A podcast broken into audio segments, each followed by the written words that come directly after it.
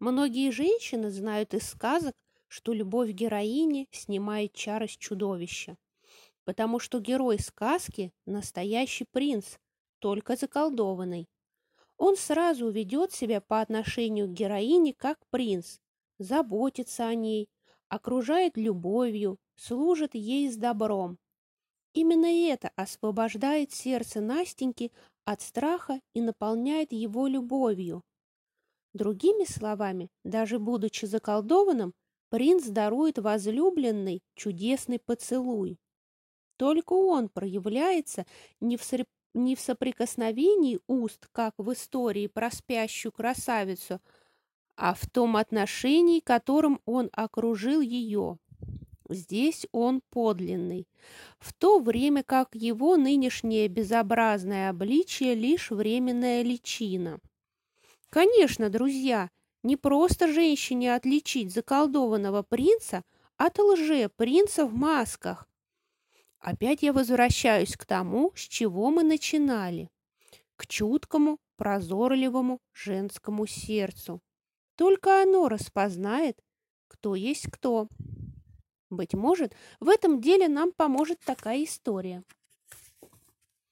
На берегу чудесной реки, которая несла в себе множество удивительных отражений, стоял дом. Жила в нем девушка.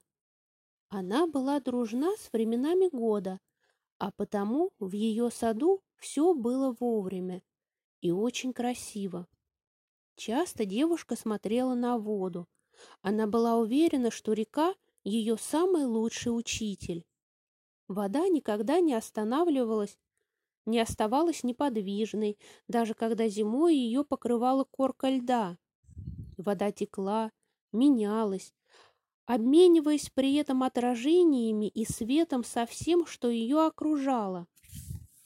И вот однажды захотелось девушке узнать, где же начало у реки, а где конец, и есть ли они на свете.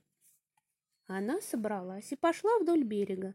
Она шла и шла, завороженная потоком, тем, как играли в воде солнечные лучи и отражения звезд, лунные искры и цвета разнотравья. Она шла и шла, завороженная потоком и дорогой, позабыв свой прежний дом — Река, между тем, открывала ей множество своих тайн и состояний, знакомила с обитателями других стран и миров, и, казалось, не было у нее конца, были только перемены в течении и русле.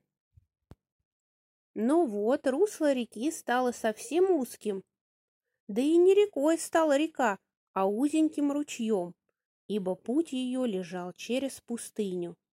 Девушка огляделась вокруг, но ничего привычного для себя не увидела. Даже песка не было. Одна выжженная солнцем потрескавшаяся земля.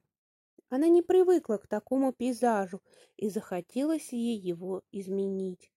И стала она петь. Звуки... Как петух! Петухи сегодня уже орали в четыре часа. И стала она петь. Звуки и мелодия рождались как будто сами собой, а может, река подсказывала их, кто знает. Да только от тех песен изменилось небо, появились тучи, и пролилась на землю целительная влага, а девушка все продолжала петь, танцуя под дождем, поднимая брызги, охлаждая босые ноги в теплых лужах.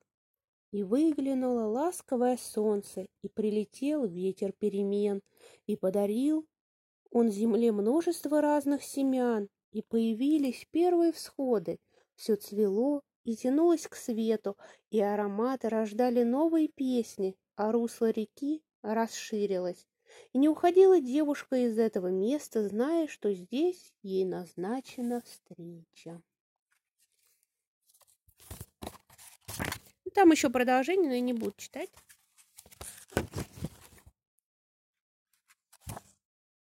Я уже читала как-то эту песню. Э, ой, песню. Я ее маме просто подарила. Вот, один абзац читаю. Видите, какой мы с вами сделали мостик к двум оставшимся воспитательным инструментам? ровному голосу и доброй сказке.